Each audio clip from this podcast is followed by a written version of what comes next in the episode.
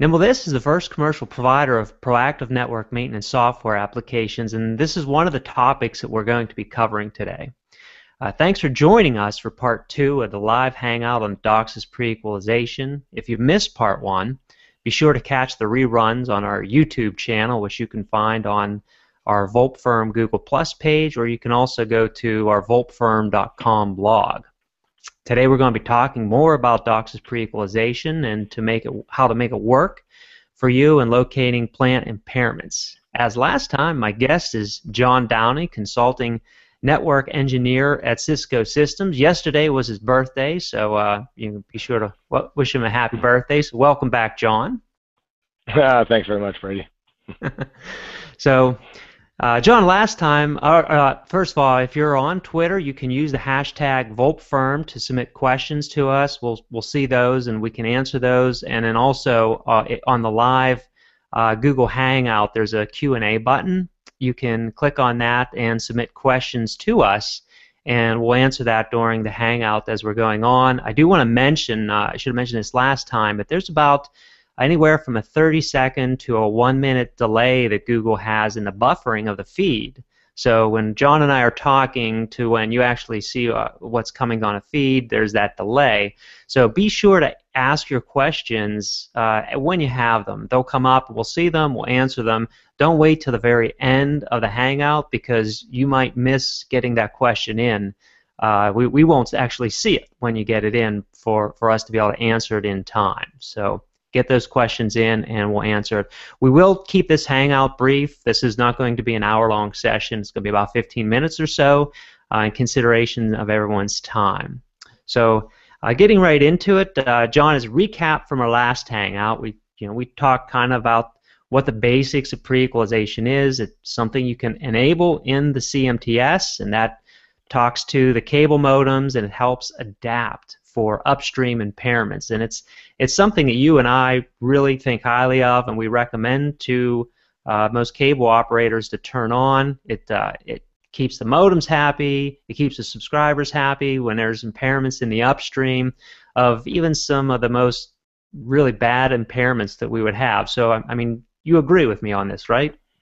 Oh, hundred percent. I mean, I'm I'm in the camp that says let's use all the features we can in the CMTS for self-healing, um, robustness, optimization, speed.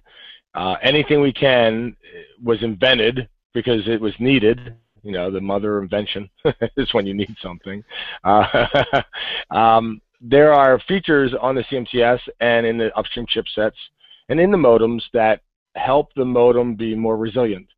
And for us to turn them off would be the, the saying is cutting off your nose to spite your face. Why would you do something to affect your customer just because your internal processes aren't up to date? Like, um, I had customers that said, I don't want ingress cancellation on. I'm like, why wouldn't you want ingress cancellation? Well, I want my RF techs to fix, fix the plant. I'm like, but you're making your end customer suffer just to teach your RF techs a lesson? because you don't have proactive monitoring or uh, alarms or flags that tell you when a problem occurs. I, I, like to use all the features I can to keep the end customer happy, but I need to be a little bit more proactive in monitoring when modulation changes, how hard the equalizer is working, how hard ingress cancellation is working. I'm not going to look at the SNR, MER of a CMTS alone. I'm going to look at the CNR of a spectrum analyzer. I'm going to have return path monitoring. I'm going to use the flap list. I'm going to use correctable, uncorrectable FEC. So there are many parameters I'm going to look at to try to equate to RF problems. Sure. Sorry, I go on a no, no, no. That's that, that's awesome because it leads right into what I want to talk about next. You mentioned the word proactive a number of times, and I know that you're familiar with the uh, one of the working groups at Cable Labs uh, that's called InGeNeOs. It, it was previously called PNM for Proactive Network Maintenance, and then they, they rebranded it to InGeNeOs. Uh, and I love the name InGeNeOs because I always think of Wally Coyote, super genius. So that's that how that name goes in. Um, but the the InGeNeOs working group focuses on DOCSIS proactive network maintenance, and and really what what we do in the working group is start looking at now deeper at taking the coefficients in the cable modems after pre-equalization has been turned on and and say okay you know now we're we're taking advantage of this what more can we do with these coefficients in the cable modems so we we we extract the coefficients out of the cable modems the pre-equalization coefficients and say now how can we make more meaningful use out of this information we analyze those coefficients we turn them into uh, into equalizer taps that we can see. We analyze that. We take an FFT of those taps. We can see in-channel frequency response. We can then go further and say, okay, now we have all this information, we can start identifying what those upstream impairments are. We can look at a bunch of cable modems that are having the common upstream impairment and do what's called a correlation. So now we can start saying, you know, here's a group of impairments that have impacting the same cable modems on the same upstream and, and then locate them on the map. So you know, I, I, it's really cool technology that this group is working on, and it's not the only thing they do. They they're looking at other things that are happening in the upstream. But guess what? I'm you know what I'm interested from you is from the CMTS vendor side. How how do you see this type of technology impacting the industry, and you know what maybe what else can it do? I'm a, a, a big advocate of PNM InGeNeOs, if you will, because when I troubleshoot RF problems, I know that uh, all the modems coming back on an upstream segment, say the same upstream port, if you will, they'll have the same, technically the same CNR, carrier noise ratio, because all the noise funnels back, you know, the noise funneling effect, and all the levels should be hitting the CMTS close to 0 dBm. There might be a plus or minus dB here and there, but for all intent and purposes, it should be same CNR. But the MER, which also we call signal noise ratio, SNR, could be totally different. Every house will see different microreflections. Every house will see different in-channel tilt potentially.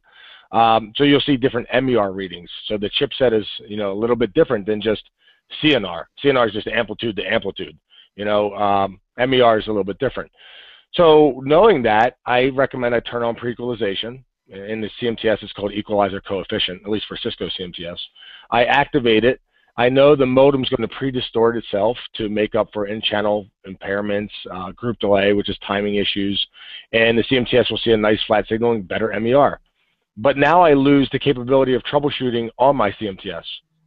So now I need a tool like PNM InGeNeOs to talk to the modems, see how hard they're working, and you talk about you know putting them in groups. I call it clustering.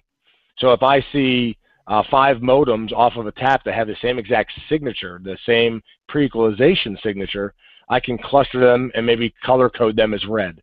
Now I know that if they have the same signature, they must, must be seeing the same problem or impairment in their common path. You know, back when I worked at Wavetek, I used to recommend upstream sweeping with sweep points really, really close but uh, avoiding CB at 27 because I wasn't sweeping to see ingress. I was sweeping to see frequency response and and the and quantify the coax plant and the RF amplifiers and roll off and things like that. So, but any place I didn't have a DOCSIS channel or signal that I knew of, I'd make the sweep points every 200 kilohertz. Sounds like a lot, but I would put a lot of sweep points so I could see better granularity of the upstream sweep and the more granularity you had, I could use that for frequency domain reflectometry. I don't know if you remember that terminology, FDR. FDR, yeah. Yeah, yeah. and basically that's what we're doing with the pre-Q taps now, right? If we have an in-channel standing wave, we can look at the peaks of the standing wave, do some mathematics, and tell you how far the distance is. What I thought was interesting is my feeling was when I did upstream sweep, when I saw that and did the formula, found the distance, I felt, oh, the problem must be 200 feet away from where I'm standing but what we're finding with the pre-Q taps and stuff, it's not, the signature is not indicative of a problem from the modem back. It's usually a cavity. And you and I have talked about this, where the cavity might be uh, a bad splice on a, on a connector to an amplifier and a bad inline splice. That's the cavity. It's an impedance mismatch in the line, not impedance mismatch from my house to the line. Does that make yeah. sense? Yeah, so that, that's so exactly gravity. So, so what you have is all these modems that see that same cavity, if you will, they're going to have the same signature because the distance between the two impedance mismatches is the same. It's the same cavity. So you could have 10 modems downstream all reporting red because they have the same, if you will, signature.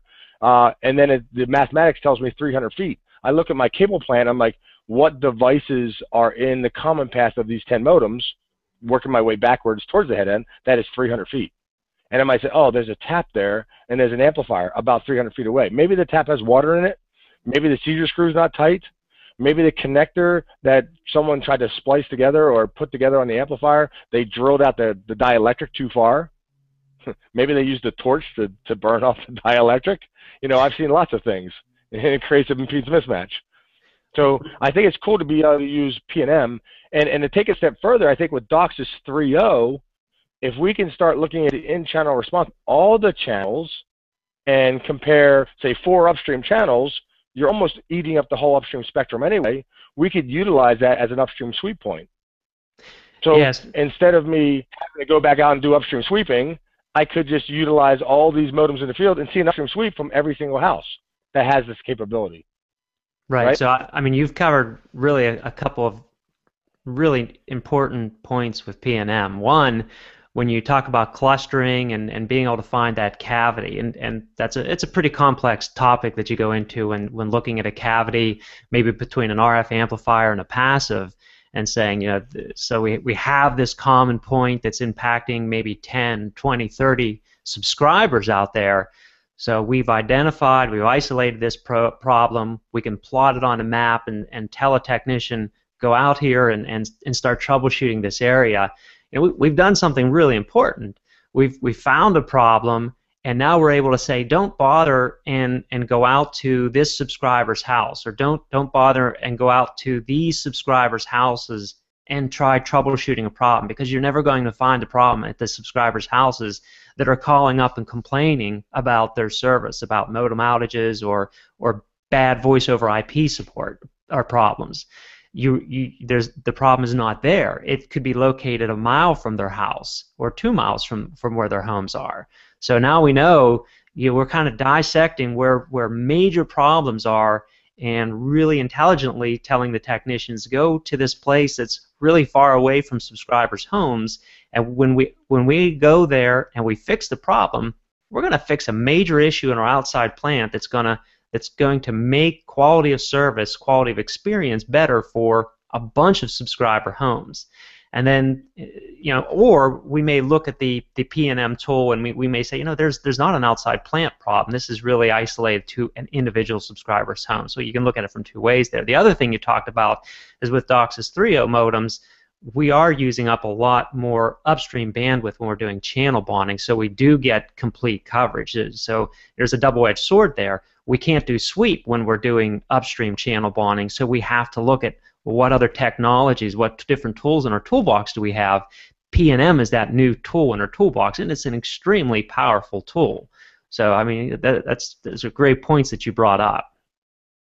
Yeah, I, uh, I, I, I don't want to belittle upstream sweeping because that's what I did. I used to work for Wavetek, and uh, I was still a lot of times people ask me, John, where should I put my upstream channels? And I'm like, well, you know, a 6.4 megahertz wide channel is wider. It'll have more group delay because it's a wider channel. So if you locate it near the band edge, then if it goes through five amplifiers, it's probably going to see more group delay. With that in mind, I know pre-EQ will make up for some of that. The question is, how much pre-equalization are you willing to give up for a known roll-off issue? Because if you give up all your pre-equalization to make up for the roll-off, then you have nothing left over for just regular micro-reflections and little impedance mismatches here and there and things of that nature. So a lot of times I know the 5 to 42 megahertz upstream spectrum in North America is normally 5 to 40.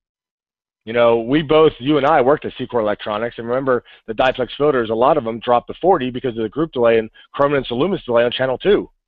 So the filters were normally started to be spec'd a little bit more shallow not as tight, not a brick wall filter, 42 to 54. They opened it up a little bit so channel 2 wouldn't get affected as much with chrominance and luminance delay. I'm sure you remember that. Yep. you were you were working on some of that stuff back then, right? Yeah, so, absolutely. So I know a lot of you know the DOCSIS spec is 5 to 42, but a lot of filters out there are 5 to 40. With that in mind, I might still place a 6.4 megahertz wide channel near that band edge. Um, I've had a carry at 38 megahertz, but I definitely had to turn on pre-equalization for it to work. then when I start placing my other channels, I would normally leave 200 kilohertz of separation between the channels just for sweep points. So to bring this all back around again, even though I'm doing upstream bonding and filling it up with, and I know I'm trying to maybe avoid ham radio and CB and and uh, telephony and other set-top boxes and things of that, I can still find some places to put sweep points. And then any places that are empty, I put sweep points really tight to still get a, a more granular sweep in the area where there are no upstream channels. So I don't want to just belittle upstream sweep, but there is a case where maybe we don't have spectrum for upstream sweep. Uh, but if we do separate the channels a little bit, knowing that the sweep points are intermittent as they travel through the spectrum, and the DOCSIS channels are intermittent, and the DOCSIS channels even butted against each other, they still have built-in guard time. You know, a 6.4 megahertz wide channel, how wide really is it? It's 5.4 megahertz, right? The symbol rate is 5.4. So out of, or is it no, 5.12? Six, five, well, the symbol rate's 5.12. Uh, yeah, so out of a 6.4 megahertz channel, we have over half a meg on both sides of really built-in guard time. So we could still probably insert a sweep point right between two channels, even if they're butted against each other. So we could probably still get a decent sweep without them interfering with each other. Um, so with that in mind, I think with DOCSIS 3.0, if I ever get to 5 to 85 megahertz and do eight channel upstream bonding, that's a lot of upstream channels that I could utilize to to look at the channel response between channels, levels between channels, frequency response within the channel, potentially an upstream sweep, because I'm looking at all the channels and seeing the whole spectrum. Right. So, so another uh, an, another challenge that, that I see when, when people are using proactive network maintenance tools is they will see a modem that we have identified as being red. Red meaning that it, you know, the basically the equalizer in the cable modem is indicating there's problems in the upstream, whether it's micro reflections, group delay, or some type of impairment, and the equalizer is being really, really heavily used. So we'll report the problem the cable modem is being problematic.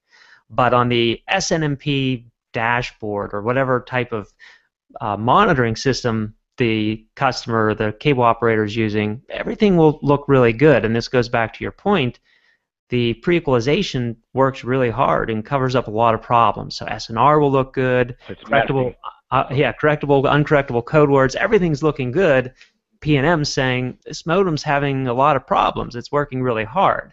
And so, you know, one of the things we say is this is all part of being proactive. We we want to we want to go out and fix this modem before its ability to correct for upstream problems runs out in the equalizer itself. Yeah, it's it's like when is the where's the straw that broke the camel's back? This kind of scares me because if I turn on pre-equalization and it's masking or it's making up for problems, and I'm only monitoring the CMTS MER, and everything looks good, hunky dory, how do you know the wind doesn't blow and the pre-EQ has to work even harder and it puts it over the edge? So unless you track how hard that modem is working, how stressed the pre-EQ is working, you're not going to know how close it is to the edge.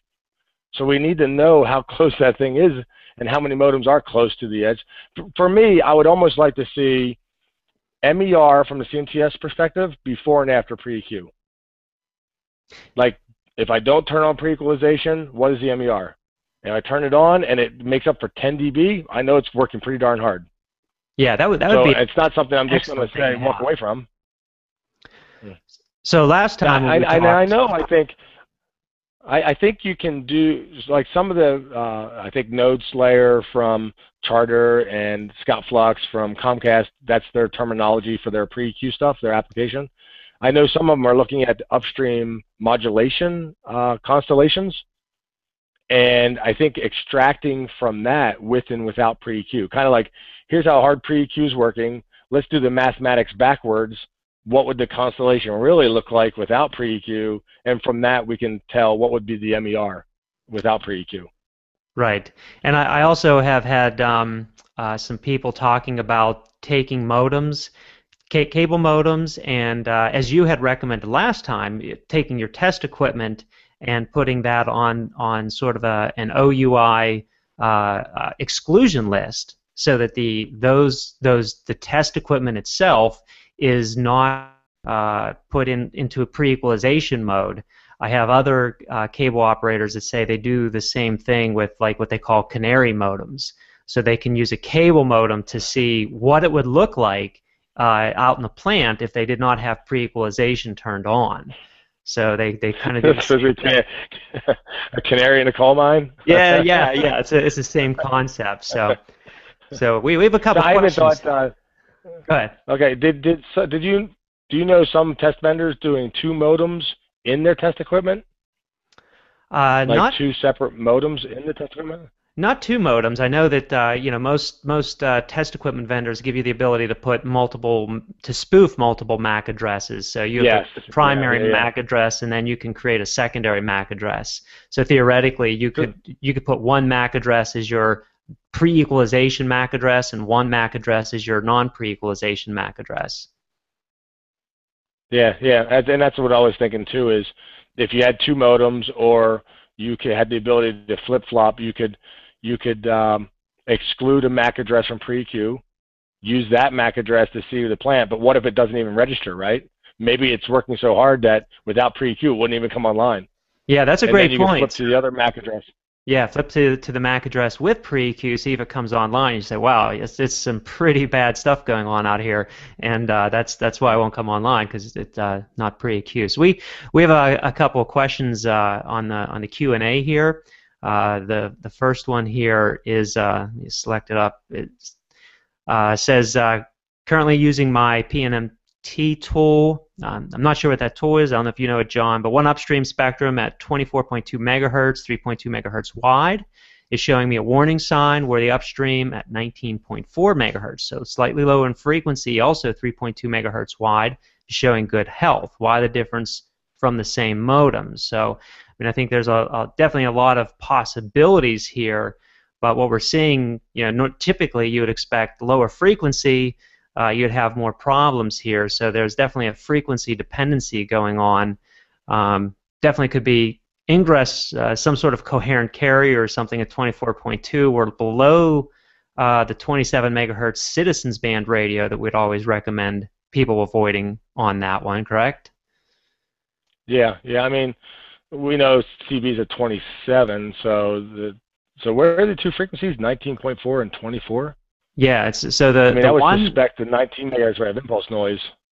Well, 19.4 is is good. The the problematic one is 24.2 uh, according to their, their tool that they're using. That's that's the one. Yeah, and it, you would think it's it, you would think it's so far below the diplex filter unless it's a 30 megahertz filter, right? Really old filter. I mean, I've I've run into old planets 25 megahertz. Back when you and I were at C-COR, I think one of those first upstream spectrums was 25, then 30, then 33, then yeah. 42, back to 40.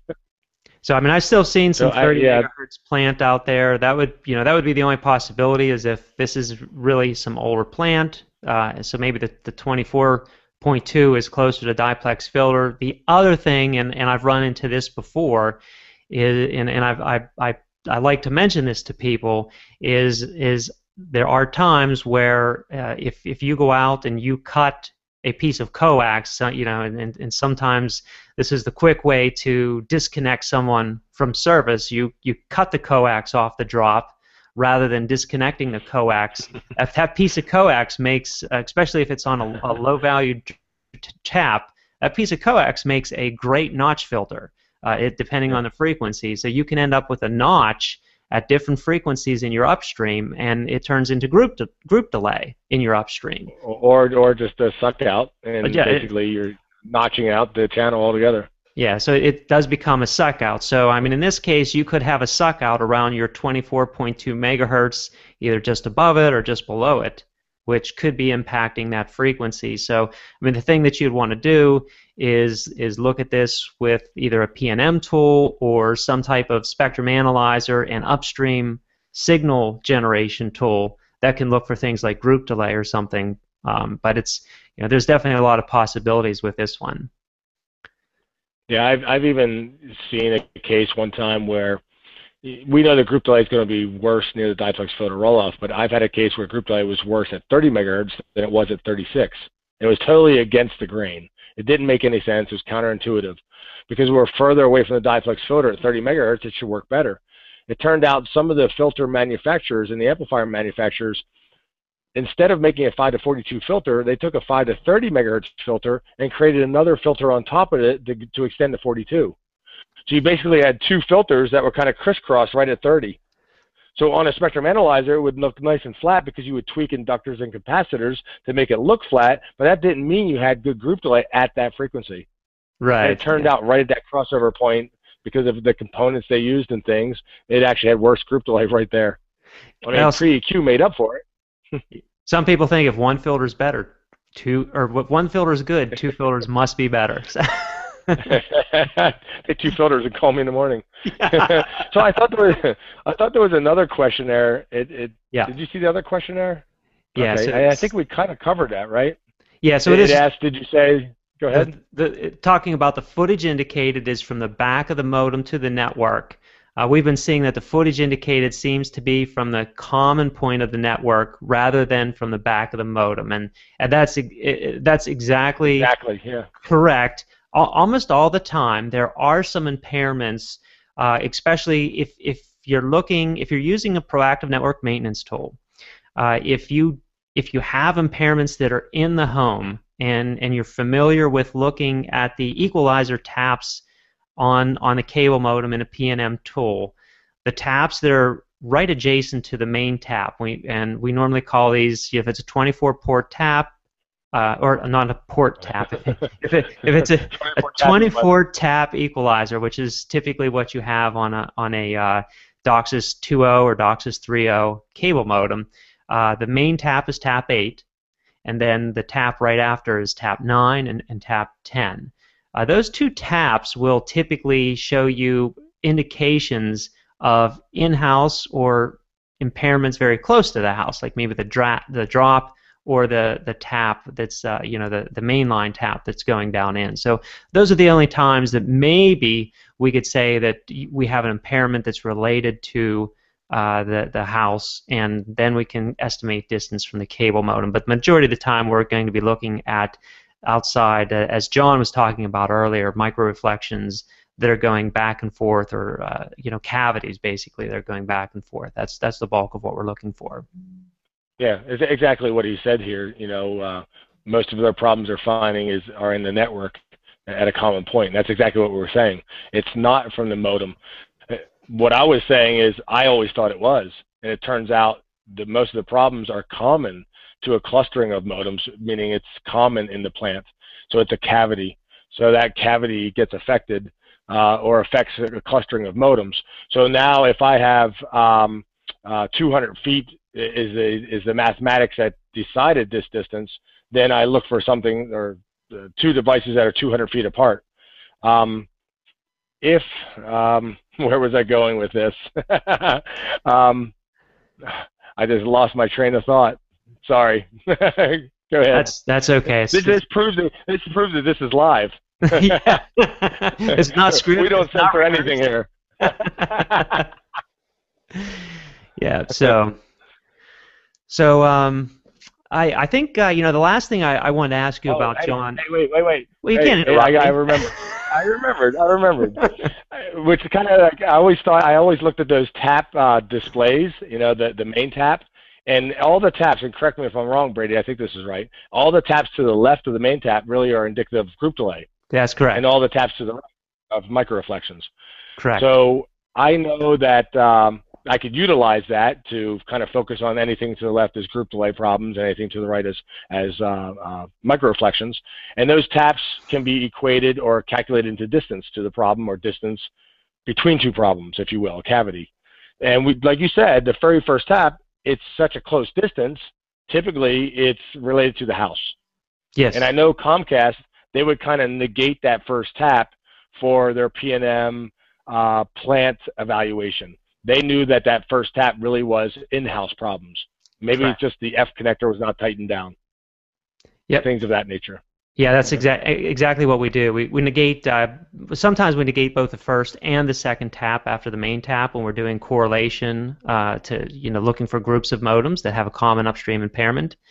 And uh, and and like you're saying, the the taps to the the left of the main tap show us group delay. So a lot of times when you have cable modems that are close to the diplex filter, you'll see all those taps to the left of the main tap really elevated in value, and then you'll have a high group delay group delay level. And so I mean, it's really really quick to see that that when you have group delay problems and using a PNM tool, and then you go and, and, and you can move those modems a little bit away from the, the uh, uh, diplex filter, and all of a sudden your, your group delay problems go away, and, and your upstream performance improves. So, uh, all right, very good. So yeah, one of the last things I wanted to ask you, John, was about uh, you know D- DSG-based set-top boxes and uh, c- cable modems embedded in set-top boxes because we also look at those uh, when with our PNM applications. And I wanted to get your your thoughts on on how you know maybe that can help um, from your side because that's uh, you know that's something that you guys are involved in.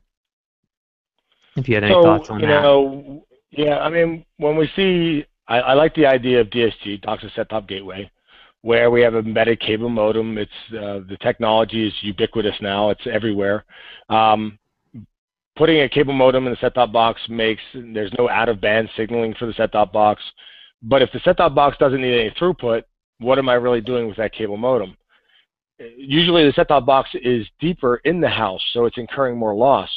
So we've had cases where we purposely steered, if you want, that, that's a good word, steered the modem to specific upstreams that were using, say, QPSK, knowing that QPSK could put out more transmit power than, say, 64 QAM.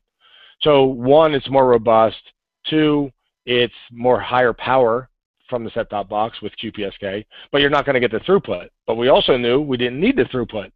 So by pushing certain devices to what I call a quarantine channel, QPSK, maybe maybe even low as 1.6 megahertz wide, because maybe you don't need a 3.2 megahertz wide channel because you don't need the capacity. So you steer those devices to that channel. It's more robust. Because it's so narrow, no group delay, or hardly any group delay. Because it's so robust, it can survive way down, maybe below 15 megahertz. So this is a case where I might utilize the cable modem in a set-top box at lower frequencies.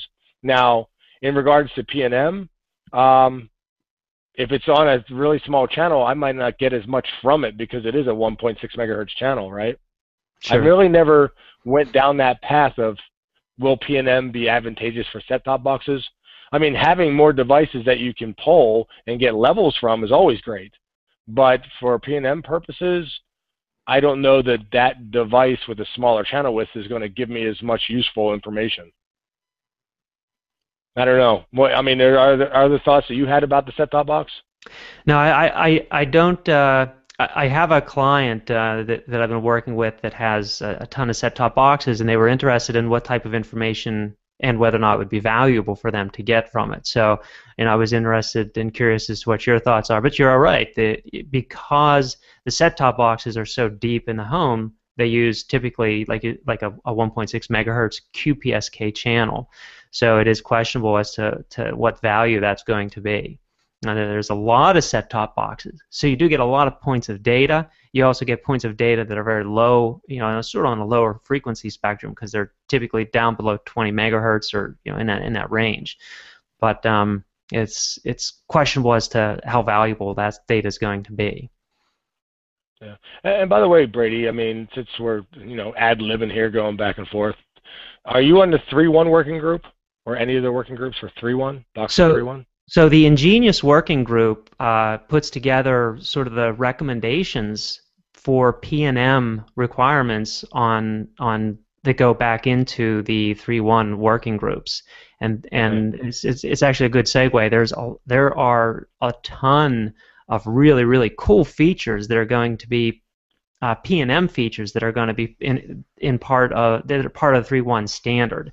So we look at what we have right now as far as 3.1 capabilities in our current DOCSIS 2.0, 1.1, 3.0 modems, and and they're I mean they're really amazing what we can do. But when we look at 3.1, it's it's an order of magnitude more. Um, the, the features that we're adding into that because we you know we kind of know what limitations we have now and we say well we don't want those limitations in the future we want to add a whole bunch more features into uh, the the new equipment that's going to be coming out, the cable modems, the CMTSs.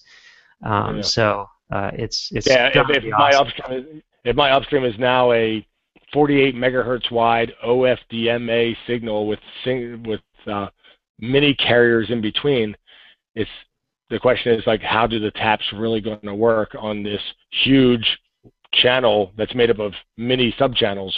But then again, the many subchannels can all change level for in-channel problem, in-channel tilt problems. Or um, I was just curious if you know you had any insight on where we were going with some of that stuff as well. I'm glad they're looking at that now, you know, instead of waiting till later. Right. Yeah, and, and I mean, it is. We're going to have every subcarrier. So I mean, and we're, we'll be having literally thousands of subcarriers on the upstream and downstream. So every one of those subcarriers will basically give us the ability to do PNM analysis. But uh, also, uh, in addition to that, we're going to have the ability to do, if you're familiar with noise power ratio test, NPR tests, we're going to have the ability to do that in channel while while the system is active. We'll be able to see ingress under the carrier for you know be able to turn that on and turn it off very quickly uh, with the OFDM channels because you can knock a channel out and turn it back on because there'll be other subcarrier channels that are still running. So there's there's just a lot of cool things, cool features that we'll be able to to do uh, as part of the whole proactive network maintenance initiative in in 3.1. All right, very good. So uh, so there was one. Question Yeah, one more question came in. It talks about uh, the the spectrum analyzer, which is something I didn't cover. Um, we we do you know part of the InGeNeOs working group is is we look at other features that we can do, um, not just looking at equalizer coefficients, but taking advantage of things like spectrum analysis in the CMTS, upstream spectrum analysis in the CMTS, downstream spectrum analysis in the cable modems. So um, that's that's uh, you know other other things that really add a lot more value. And so one of the things that, that uh, we do in, in the NimblDisc product is the upstream spectrum analyzer that takes advantage of capacity in, in, this, in the CMTS. So it's, it's a really cool feature. And you can see your upstream um, on, on the CMTS upstream spectrum and it doesn't require you know head-end cabling and stuff like that so it just uses the spare FFT that's in the Broadcom chipset so that's a, a, so, your, your application, so your application is pulling the CMTS with a read-only string and just bring, and pulling that information? Well, you, you need both the read-only string and the read-write string. So, um, okay. Uh, so getting the read-write string has some interesting uh, discussions with the this the uh, system admins sometimes because uh, they don't necessarily want to want to give that out unless they know that yeah. you know where it's going, who has access to it, and, and what you're doing with it. And basically, you need the, the read-write string because you have to set the start and stop frequency and resolution bandwidth of the spectrum analog of the of the uh, FFT that's in the Broadcom chipset uh, in order to to create a spectrum analysis view. And, I, have uh, had yeah I've, I've I've had that same apprehensiveness I guess about the, having the need for a read-write string, and I usually recommend just an access list. Yes. Just so, put an access list, you know, for the device that's going to be accessing that information. No one else can get to it. Yeah, we, we recommend that they create a separate spectrum, uh, uh, a separate read-write string just for the application, and then create the ACL, you know, that limits it yeah. just to the IP of the uh, PNM server, and that way it's it's restricted at that point. So we, you know, only only let it, uh, only give it certain priv- privileges.